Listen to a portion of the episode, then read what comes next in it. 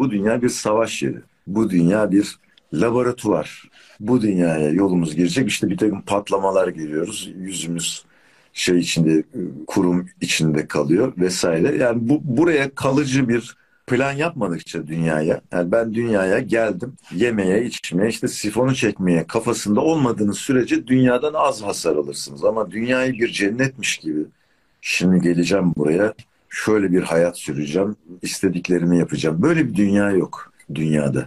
Yani bir, geçen gün birisi söylüyordu ya, isyan etmişti bir yerde. Diyor ki ya 21. yüzyıla geldik hala cinayet işleniyor diyor. Yani Şaka gibi bir şey.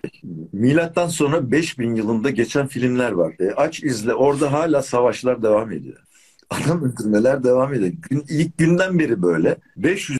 yüzyıla kadar da böyle olmaya devam edecek. Ama senin niyetin o değil. Sen burayı cennet zannetmişsin. Dünyayı cennet zannediyorsun.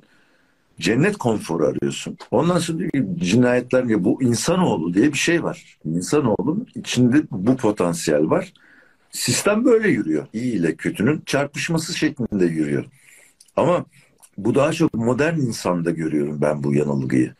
Hani e, gelişmekte olan şeylerde onlar farkındalar yani. Ama hani sen eğitimli eğitimlisin ya işte bir üniversiteye gittin, güzel okulda okudun, üniversiteye gittin, bir derece aldın, diploma aldın. Zannediyorsun ki her şey kitabına uygun ilerleyecek dünyada. Her şey kitaplarda yazdığı gibi ilerleyecek. Öyle bir sistem yok ki.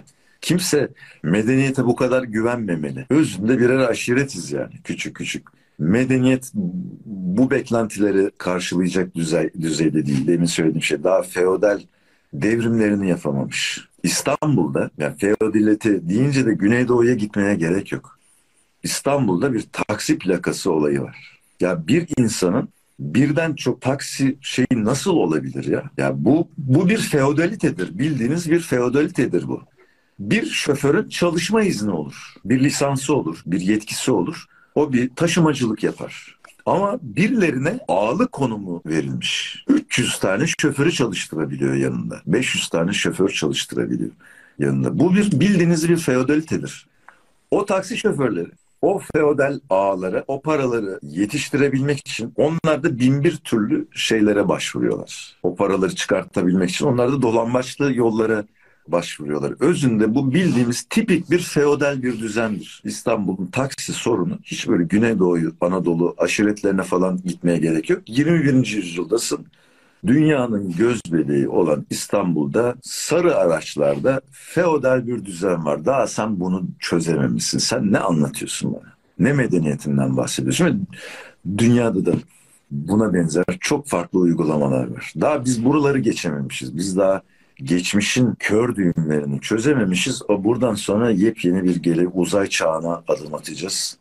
Ondan sonra Mars'a gideceğiz. Orayı da bozacağız. Orada koloni kurup bunların hayallerini kuruyoruz. İşimiz zor ama filmin en güzel yeri. Bence artık değil mi?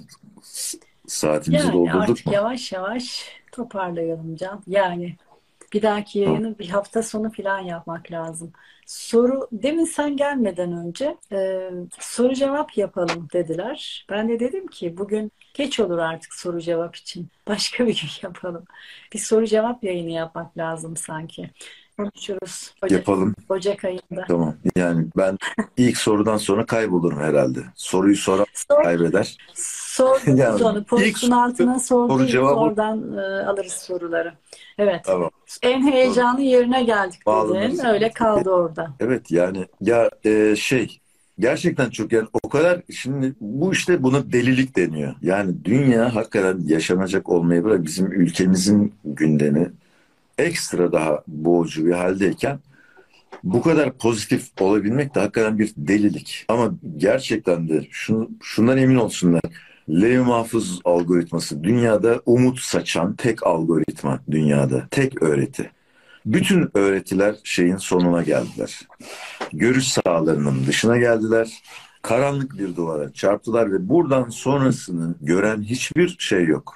Buradan sonrasında hiçbir çalışabilen bir pusulaları da yok. Bizim elimizde bir pusula var. Ben Lev Mahfuz dediğimde de lütfen kimse şey an, anlamasın. Hani ben burada bir ürün pazarlaması gibi. Bu bir algoritma olarak söylüyorum. Evet bu bir kitap ama sen bunu okumasan da bunun sana bir faydası var. Neden? Ben burada anlatıyorum sana bir şey. Bil ki bunun bir detaylı bir açıklaması var. Kanıtlandırılmış, delillendirilmiş bir açıklaması var. Bunun okumasa da bunun varlığının e, insanlarımıza faydası var. Yani okumaları şart değil hiçbir şekilde. Ya kim insanın kitap okuyacak durumu olmuyor. Vakti olmuyor. Bunlar hiç sorun değil.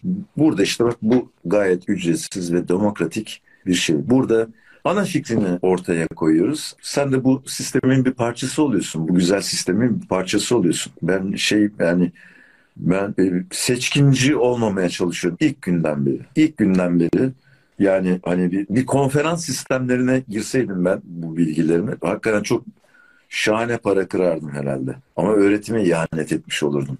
Bu, bu bir demokratik bir sistem. Herkesin ulaşabileceği bir şey bu. Herkese açık bir sistem. Ama sadece gönül vermesi de benim açımdan şeydir.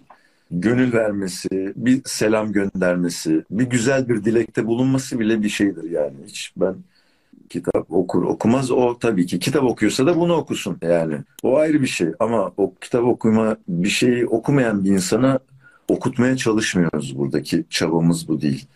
Bir ışık açmaya çalışıyoruz. Bir, o ışığı açarsak bir şeyleri görebileceğiz. Yani şu an tamamen görme engelliyiz. Yeni dünyanın görme engellileriyiz. Bilmiyoruz. Görmeden ilerliyoruz. Çat ayağını vuruyorsun. Kafanı vuruyorsun.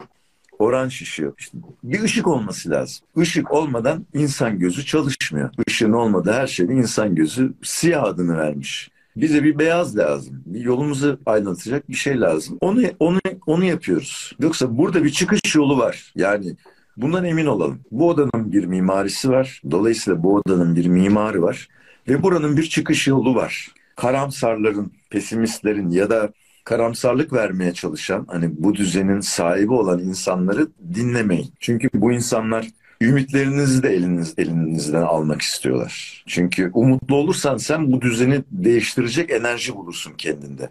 O yüzden senin umutlarını da elinden almak zorunda. Hayallerini de elinden almak zorunda. Seni psikolojik olarak çökertmek zorunda. Onlara kulak asmayın.